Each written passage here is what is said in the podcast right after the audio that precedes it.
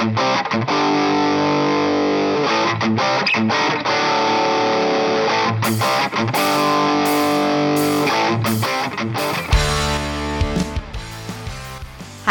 I'm Andee Scarantino, and this is the Get the Fuck Off podcast. Every week, I'm going to be talking about a new topic to help you guys get the fuck off the shit that doesn't serve you anymore. But first, let me tell you a little bit about me. I used to work as a bartender and I lived in the New York City bar scene. I smoked between a pack or two a day, and I was what you'd call quite overweight. I learned that the secret to adopting a healthy lifestyle is a series of mindset shifts. Unfortunately, they don't always come with an owner's manual, so I decided to start this podcast to give you guys the nuts and bolts without you having to do all the research on your own. Getting healthy does not mean you have to sacrifice your outstanding personality, and it actually can be quite a fun journey. I'm really excited to have you guys on that journey with me. Let's get off together.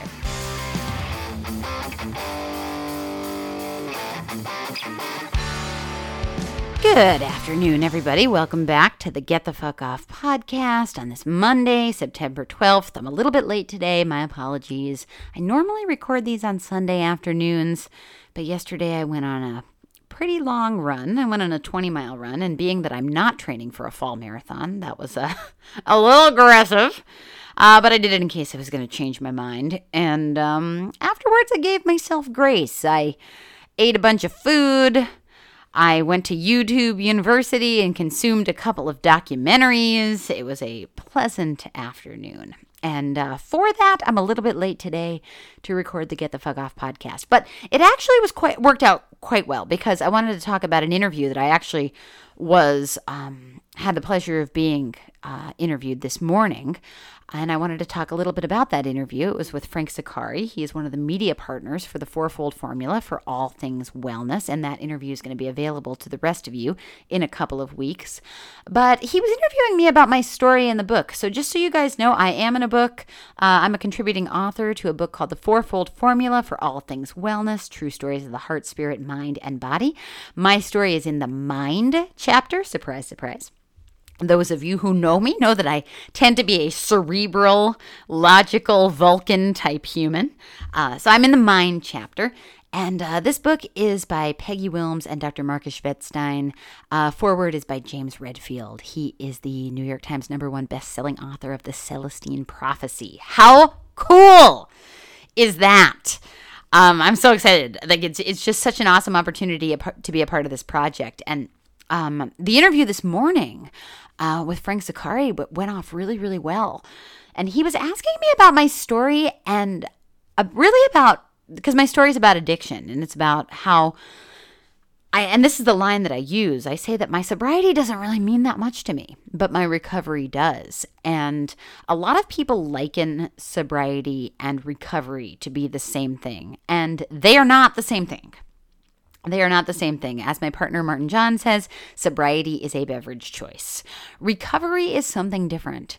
And uh, my story is called It Began Alone on an Airport Bench because my recovery began in January of 2018 when my now ex boyfriend and I had a, an argument when I was visiting him. We were in a long distance relationship and he left me at the airport in the middle of the night without a flight home.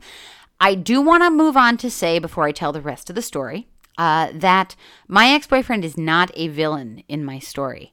Uh, I talk about a lot of people that have been part of my human experience, but none of those people are villains in my story. They are just people that appeared at different times in my human experience, and they showed me parts of myself that I didn't necessarily want to look at. And while he did leave me at the airport in the middle of the night without a flight home, I have taken responsibility for that experience because number one, I don't have a clear memory of it. Um, number two, I don't have clear memory of me. I just know that I likely was very belligerent and I likely was um, combative and I, I, I, likely was a lot of things. Um, I don't think that had I not been, I would have ended up in that situation. But in, in January of 2018, my uh, now ex boyfriend and I had an argument, uh, which escalated to the point where he left me at the airport in the middle of the night without a flight home and uh, went home, turned his phone on, uh, turned off his phone, and went to bed. And I was forced in that experience to take a deep, deep look at myself and I remember, uh, and I write about in the story a, couple of moments from that experience. And, and the first major one, you know, besides being left there and, and feeling discarded and feeling, you know, more um, unworthy than I've ever felt in my entire human experience. I mean, I was, I looked terrible. I was severely overweight. I looked probably five to ten years older than I was. My uh, my face was just, I, I just, everything was just, ugh, I was just unwell. I was unwell physically, mentally, spiritually, intellectually, all kinds of things. I was unwell, and besides being left at the airport, there were two experiences that I talked about in that story that really showed me myself. And the first was, you know, I was left there at about two o'clock in the morning, and it was after six when a restaurant finally opened, and I was able to go and, you know, go to get some food. And the first thing I did was try to order a beer, and they were like, no alcohol on Sundays until 10 a.m. And I, I had, you know, not realized the day had changed. You know, this is still Saturday night for me. And I was like, oh, probably best, you know. And so I ordered a Diet Coke. And at the time, I had a two to three liter a day soda habit. I, I never drank water. I never put water into my body. Like, that wasn't a thing. Um, when I was growing up, water wasn't a beverage that we drank. like it was just weird. Like we drank alcohol, we drank soda, diet soda. We didn't we didn't drink water. Like d- diet Pepsi, of course, that was what I drank. Liters of it. So I ordered this Diet Coke and they forgot about it. And when they forgot about it, I was just like, I, I cannot handle one more person forgetting about me, not caring about me. You know, I was just a victim to everything. You know, I, I was a victim. People don't care about me. People don't love me. You know, all these things.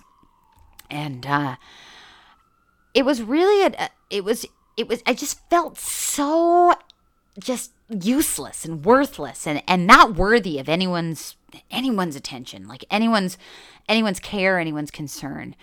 And then the second moment that was really integral and pivotal for me in that in that experience was when I was sitting at the gate because I was able to secure myself uh, a last minute flight home on Skiplagged. And um, I was sitting at the gate, and it was about a half hour before we boarded. And I must have looked like complete and utter shit because I was, you know, drinking all night, crying all night. You know, I was drinking up until like one or two o'clock in the morning, and then I was crying the entire night at this airport, just waiting to get the hell out of there. And this woman looked at me and she said, Are you okay? And I like snapped at her, like, Yeah, fine. You know, like I was just angry. I was mean to this woman, like the first person that really showed me any compassion in that evening and I was cruel. And I realized and and just being that way was just enough to thin the veil enough that I realized oh my God, I've created this entire thing. I've created this entire experience. Everything that I am right now, everything that I'm experiencing is because of how I've been and what I believe about myself. Like, I don't believe I'm worthy, so why the hell would anybody else believe that? And when people do treat me with compassion, look how I fucking treat them. Like, that I just yell at people that try to help, that try to be kind. And, uh, you know, I, I went home and my friend Christine, who had tried to help me many times in my life, reached out to me. And every time she'd try to help me, I just was dismissive to her. Even one time I was even mean to her, cruel to her. She didn't talk to me for I don't even remember how long because I was just such an asshole.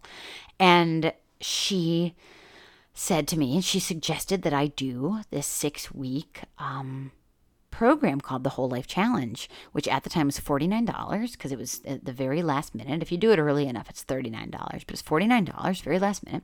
She said, I know that this is not something that you would typically do, but I think that this would be really good for you. And I was just like, I didn't have it in me to fight. You know, I just, I didn't have it in me to uphold my ego to say, no, I won't do this. So I gave in. I spent the 49 bucks. And it was hard for me. It's really hard for me to spend that $49. I freely would spend $60 a night at the bar. I would spend 40 bucks on my bar tab, 20 bucks on a tip, $15 on a pack of cigarettes. What's that? We're up to 75.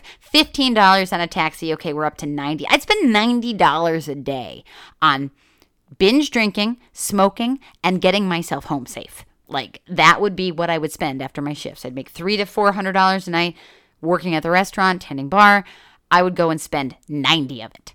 Like every night. And that was fine. Like it would just fly out of my pocket.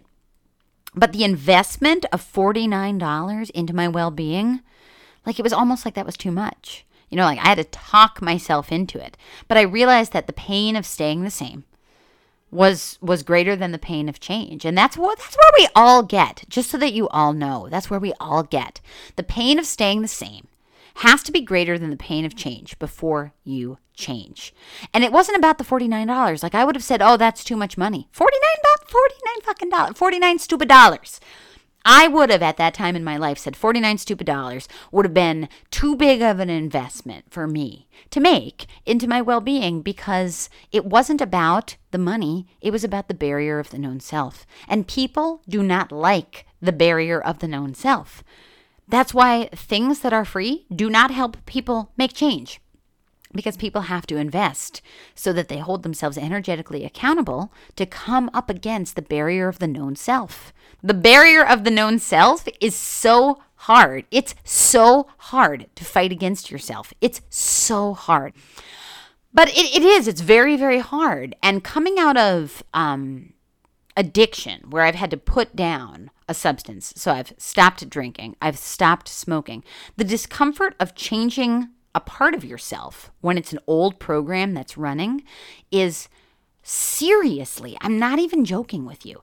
It's seriously as hard as putting down something that you're physically addicted to because the cells of your body have a consciousness and they're going to dose you up some anxiety when you try to make a change. So, you know, I was talking about about this idea in um, in the interview today and in my story in the fourfold formula about how recovery for me began right there at the airport. And it began with basic level things that I started doing for my body. I started drinking water, for example. I never, I didn't drink water. Like, I started eating nutrient dense food. I didn't eat nutrient dense food. I didn't move or mobilize my you know move my body every day. I didn't meditate. I didn't journal. I didn't reflect on my experience. I just let life drag me by the hair, like just through the, you know, over the river and through the woods. Like I just let life drag me along. I was unconscious and I just, that's just how I lived for years, for a decade. I mean, really, besides going to grad school, from the time I moved to New York in 2008 until that moment at the airport in 2018, I was pretty much unconscious the entire time, just going through a rote, repetitive job, day in, day out, every single day, never making change, just letting the need for repetition and safety and security, which is all perceived, which all just led me down the rabbit hole of hell, um, just really drag me. And when I got left at the airport, I realized how my beliefs about myself were the reason that I was in the situation that I was in, not just with my body, not just with addiction, but with every single thing, with with my job, with I mean all of these things, like it all was related. It was the beliefs that I held about myself. They were so deep, they were so embedded. They they started with some small T trauma when I was like 5 or 6 years old and they just wound themselves tighter and tighter and tighter and everything just and and my need to run away, my need to have the trauma response of isolation, my fear of losing everything. You know, I my, my father would take things away from me as a child. You know, we lost our house when I was a child, like all kinds of shit. And again, I have no villains in my story. I love my family. I have a very close relationship with my family. My mother is a hero of mine. Um, so I'm not I'm not saying that things in my life um, that that people in my life I don't have a great deal of love and respect for. I do, but I was a child, and and being a child and depending, like Shirzad Chamine says in his book Positive Intelligence, when you're a child and you're dependent on imperfect people to raise you and ensure that your well-being is taken care of what happens is because the people that are raising you are so damn imperfect, you create stories about yourself that you're actually the imperfect one because your brain will not allow you to survive childhood without telling that story. Just like when you're drowning or when you're freezing to death, your brain gives you a feeling of peace because it will not allow you to go through that horrific death feeling like terrified, like like screaming, like just no, you're not going to be terrified. You're going to go away peacefully, like as if you are on the highest of highs, just calm until you fade away. That's how it's going to be. your brain doesn't want you to hurt. It doesn't want you to feel. You know, like it wants you to, uh, it, it does want you to feel. It doesn't want you to be terrified. It wants you to be, feel okay. So it, it will. It'll just have you telling stories, and you're just going to tell stories about how there's something wrong with you and there's nothing wrong with anyone else. And you live under the influence of those stories for the rest of your life until you wake up. And what happened to me at the airport was I woke up and I began recovery. I began recovering my body first, and then I started working on the rest. And I didn't stop drinking. I severely cut down. I was, you know, by the end of my drinking, I was only drinking like two days a week, still to excess, still in a way that was not healthy. It was a problem for me. As I say about, you know, alcohol use, it's only a problem if it's a problem for you. It was a problem for me. But I was, you know, I I started my recovery 2 years before I let go of the alcohol because my recovery and getting back to me, who I was before I forgot, before I lost myself, really was the work. And you know, as I was talking in that interview today, it was very clear that a lot of times people will talk about sobriety and like I talked about in my last episode about falling from grace and relapse, relapse can mean things that don't necessarily mean drinking or using. Relapse can be relapsing into old programs, old limiting beliefs, feelings of unworthiness, anger, hate, like all these things that, that are other programs that are running. There are ways to relapse besides using a substance. So you know, I was I was talking about um, we were talking about whether or not I I have this pull to return to drinking, and I do not because drinking is just a symptom. And I have discovered that drinking is not the problem. I discovered that when I read Loyalty to Your Soul, which uh, was sent to me by my friend Andy. And uh, my first trigger to drink after I had been sober was not for nearly two months. And because I had already quit smoking. So putting down alcohol was not as bad. You know, like ah, I'm just just getting rid of another substance, you know? And I didn't have a trigger to drink at all. I was like, wow, I'm I'm starting to feel clear. I'm starting to feel more energy. I'm starting to feel all these things. And it was February, and I've told this story on the podcast before. It was February and I was standing outside of my job. I hated my job. I was about to work with people that were very micromanagerial and mean, and I didn't want to work with them, and I didn't want to deal with the guests. People are notoriously abusive to restaurant workers. They don't respect them, they're not nice to them. And I was standing outside and I thought, God, I just don't want to do this. I just want to go and get hammered and not have to think about it. And I realized in that moment, after reading, you know, the book Loyalty to Your Soul, I realized in that moment what a trigger was for the first time in my in my adult life. And what it was was not that I wanted to drink alcohol. It was that I was about to have to go to a job that I hated because I didn't have the self esteem to leave. And I didn't believe I was worthy enough to do anything else.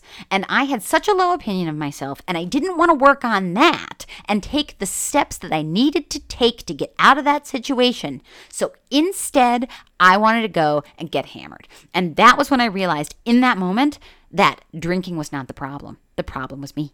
I was misaligned. I had a misaligned, my experiences were misaligned.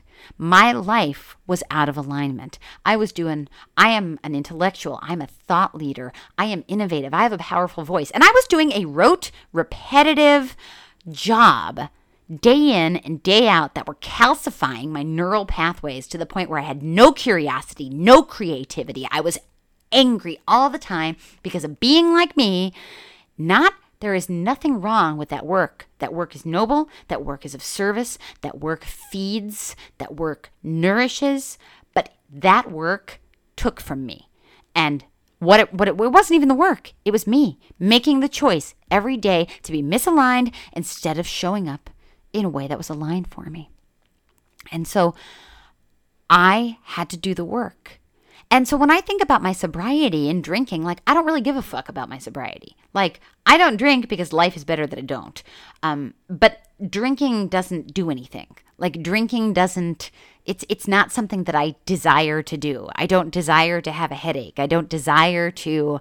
Um, you know, I don't desire to sound like a babbling idiot. I spent some time with some people recently, and um, one of them sounded like a fucking babbling idiot. Um, saying things like, Oh, I read about this woman who goes to bed early when she's sober because, and she just eats all the cookies because it's just, it's just so hard not to drink. And it's like bullshit. I don't know who that woman is, but she should call me up and be my client because there is absolutely nothing that that's that horrible about having clarity in your fucking life every day. I'm sorry. Like, what am I? A young woman I did some work with this year. She's beautiful, um, absolutely beautiful. She listens to the podcast, so um, she'll know who she is if she's listening. But she sent me a, an audio message on WhatsApp. Um, I going back probably now a month or two, and she said, "Andee, sobriety is gold," and I used those same words for um, for my own sobriety when I was going through it because I was like, "Holy fuck, I can see. I'm awake. I'm awake for the first time in in probably 15 years." That I can actually see what's happening, that I actually am awake. Like like um Walter White in Breaking Bad. And I hate to use that example because he was such a dick and he wasn't a very good guy, but there was one moment where he goes, "I am awake." And that was how I felt in sobriety. So, I had a really good conversation, but recovery is really the thing you know, it's not about whether or not you drink. Who the fuck cares if you drink? It doesn't fucking matter. You know, like a lot of a lot of people make the drinking the focus, and it's not the drinking. It's usually your underlying beliefs about who you are, and you're usually very far from yourself when you're reaching for any pacifier. It could be drinking, smoking, gambling, sex addiction, pornography. You know, you name it. These are all just pacifiers. Those are just the ones that society doesn't like. What about the ones that society does like, like overworking, achievement, um, you know, trying to. I read this comment in a Facebook group recently. Here, here's one for you. So I was in this Facebook group and I wrote this uh, this um, post about you know when I took positive intelligence, how the hyperachiever was my lowest ranking saboteur, and this person wrote, um, "I became a certified PQ coach. You know that really helped with my hyperachiever." And I'm like, "Well, you felt the need to become a certified PQ coach, so clearly it didn't." Sorry, I'm such an asshole. Um, but this is just how, like, this is exactly what I'm talking about. Like, we have things about us that are, are just operating even without our awareness that they're operating. You know, it's just such a big thing. And when we can just get free and stop being under the influence of all of that, holy fuck, so much opens up for us. And it goes so beyond the pacifiers. If the pacifiers are coming up, that means there's other shit going on you know, something you don't want to see, something you don't want to feel. Challenge of spiritual bypass. That's people what came right from loyalty to your soul. People think that negative emotions aren't spiritual and they should be avoided. What do I see with half the women that I work with? I want to feel good. Yeah, it's okay to feel bad too. Like it's part of the human experience. We don't just feel euphoria all the time. That we would just be opiate addicts if that was the case. and even they don't. What happens? What happens when you when you take drugs like that? You get viscerally ill, right? Like that's that's what happens when you try to force elation um, and euphoria, because every force has a counterforce. You know, the the Tao Te Ching talks about that. Paradoxical relationships are kind of uncommon and foreign to us in Western society, but they're very common in the East. And uh, the capacity to hold paradox is so integral and has been something that in my recovery has really opened me up. Um, that's deeper work. So I just wanted to kind of, you know, come on here and, and tell you guys about that interview and and talk to you about how recovery is really where it's at. And sobriety is, you know, it's nice, like it's nice to have it, but it's not recovery. Like it's just a facet, like it's just something. And um really even, you know, it's not, drinking isn't really even a problem. It's a symptom of a problem. It's a symptom of a problem. So, if you guys are interested in checking out the fourfold formula for all things wellness, true stories of the heart, spirit, mind, and body, there's 40 contributing authors to this wonderful book. The damn thing weighs over a pound. Like, it's freaking huge. I have an affiliate link on my website, getthefuckoff.com. You guys can jump on there and buy that. I just joined the Amazon uh, affiliate program and I got to sell three things within 180 days to um, stay. So I'm fully prepared to buy the three things myself within the 180 days if it doesn't work out. But if you guys are looking to buy the book anyway, you can buy it through me and uh, help me get closer to that. Well, how to do it myself. Um, second thing, I just wanted to talk to you guys about the fact that day one is closing on September 14th. 2022. September 14th, 2022. I will not keep it open a minute longer. Please don't come to me at 1 a.m. on September 15th. I'll be asleep, being like, I want to come in. September 14th, 2022. I will close this then. No one can come in until December 1st, 2022. This is a very powerful women's coaching community. We are doing the deep work. This isn't some quick fix. There is no such thing as a quick fix. You might as well take your dollar bills and light them on fire if you're buying a quick fix because every single quick fix has the preface preface I started 10 years ago. Every single quick fix has the preface I started 10 years ago, except for mine. Mine is I started 5 years ago. but there's um there there are ways. Like I say the road from A to B does not have a teleportation system, but you can walk quickly. You can walk quickly, and we're walking quickly in day one. It is a coaching community. This isn't one of those groups that you're going to dread going to. The people in my group are like me. I mean, and I don't want to be like, people are like me, but like I, I have a voice and I attract a certain type of person. So if you are attracted to this voice, this is a group for you. We're all different ages. Um, some people have children, some don't. Some people's children are grown, some aren't. Um, you know, we do all different things. We live in, uh, most of us live in the United States, but we do have one person in Canada, one in Buenos Aires, uh, one in Europe, and um, I'm hoping that we will bring in more. This is this is a place. Uh, this is an open space for everyone. I have my meetings on Saturdays at 11 a.m. Eastern which is a good time I find for everybody. We all can make it, and uh, we have really powerful discussions. This isn't just the humdrum, you know, getting the regular old cookie cutter advice. Like I've got fucking life experience, guys, and a lot of and and a lot of education as well. So I not only have been trained in this stuff, but I also have lived the stuff.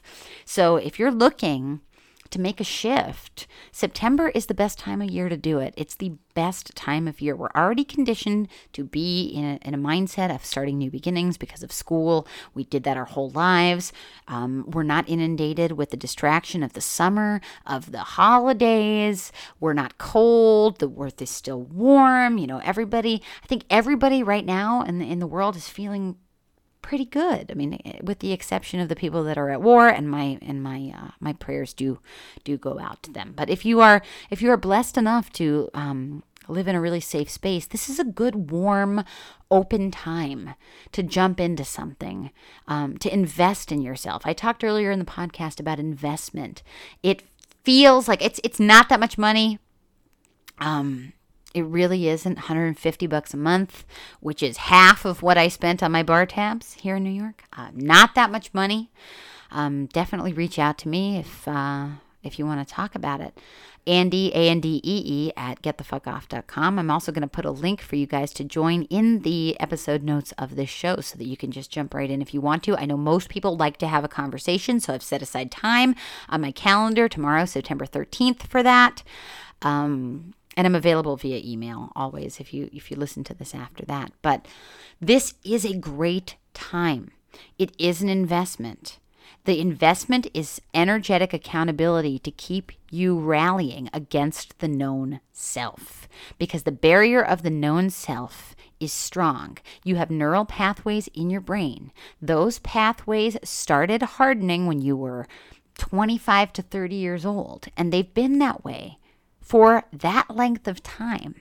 And because they started hardening at that time, when you try to deviate from the way that you've always been, your body will give you such a generous helping of anxiety that you won't be able to, to think straight. You'll be like, oh my God, I'm going to die. Like anytime I'm going through any major change, it feels the exact same as when I was coming out of addiction. It's that bad. And I I mean I I cry constantly. Like I know you guys probably, you know, you're meeting my ego on this podcast, but there is a soft woman under there. And uh, I, I definitely have a lot that I've uncovered over the last couple of years. It's been very powerful. And that's what the kind of work that we're doing in this group. We're not just doing this standard, hey, here's what you eat for breakfast. Don't give a fuck what you eat for breakfast. Like, don't give a fuck. Um, if it's Cheerios, maybe maybe you should consider, you know, no, I don't care. I don't give a fuck if it's Cheerios. Eat your Cheerios. Lower your cholesterol. Remember that commercial from the 90s to early 2000s? Whatever. Don't give a fuck. What you eat, what you do, don't give a fuck. Don't care. This is all about you showing up for you and learning to use your mind in a way that serves you versus the way that it was programmed by people that you didn't give permission. You didn't give your parents, the school system, Western society, capitalism. You didn't give these macro level systems permission to wire your little mind, but yet it did. And now you're under the illusion that you have free will and you're just a piece of shit. And that's just not true. You're beautiful. You are capable. You're capable of everything that you want. You're just unfortunately stuck in a matter of a manner of thinking that's just not serving you and you're not sure where to untie the knots. So that's what we do. We do this in day 1. We untie the knots. The people that are already in the community, I have a couple of new members this time around. Um, the people that are already in the community have already adopted the growth mindset. So you're coming into a community of people that are in different stages of their own personal development. So you're going to learn from me, but you're also going to learn from all of the women in the community. So it's a really powerful space when I was overhauling my life, I had trouble um, making making change because I just lacked community, and community is so important. So please, ladies, this is just for the ladies. I know that I have, uh, you know, men that listen to the Get the Fuck Off podcast, but this is for the women. Please, um, if you want to join this community, reach out to me, Andee, A N D E E, at getthefuckoff.com. You can read testimonials on my website. Uh, just go to my website, getthefuckoff.com, and click Day One Coaching. That page needs a little bit of work because uh, I write my own copy and I was busy and I didn't write great copy for the website. But this this podcast, I hope, has explained what Day One is adequately, and the testimonials are really great. And then you can also sign up there on the website, also in the show notes of this podcast. So it has been wonderful connecting with you today. If you need anything, reach out via email, smoke signals, carrier pigeon, subscribe to my email list, anything you want to do. And uh, I'll be back next week with another episode of the Get the Fuck Off podcast. Until then, all of you stay safe. Please stay safe, stay beautiful, and I'll talk to you really soon.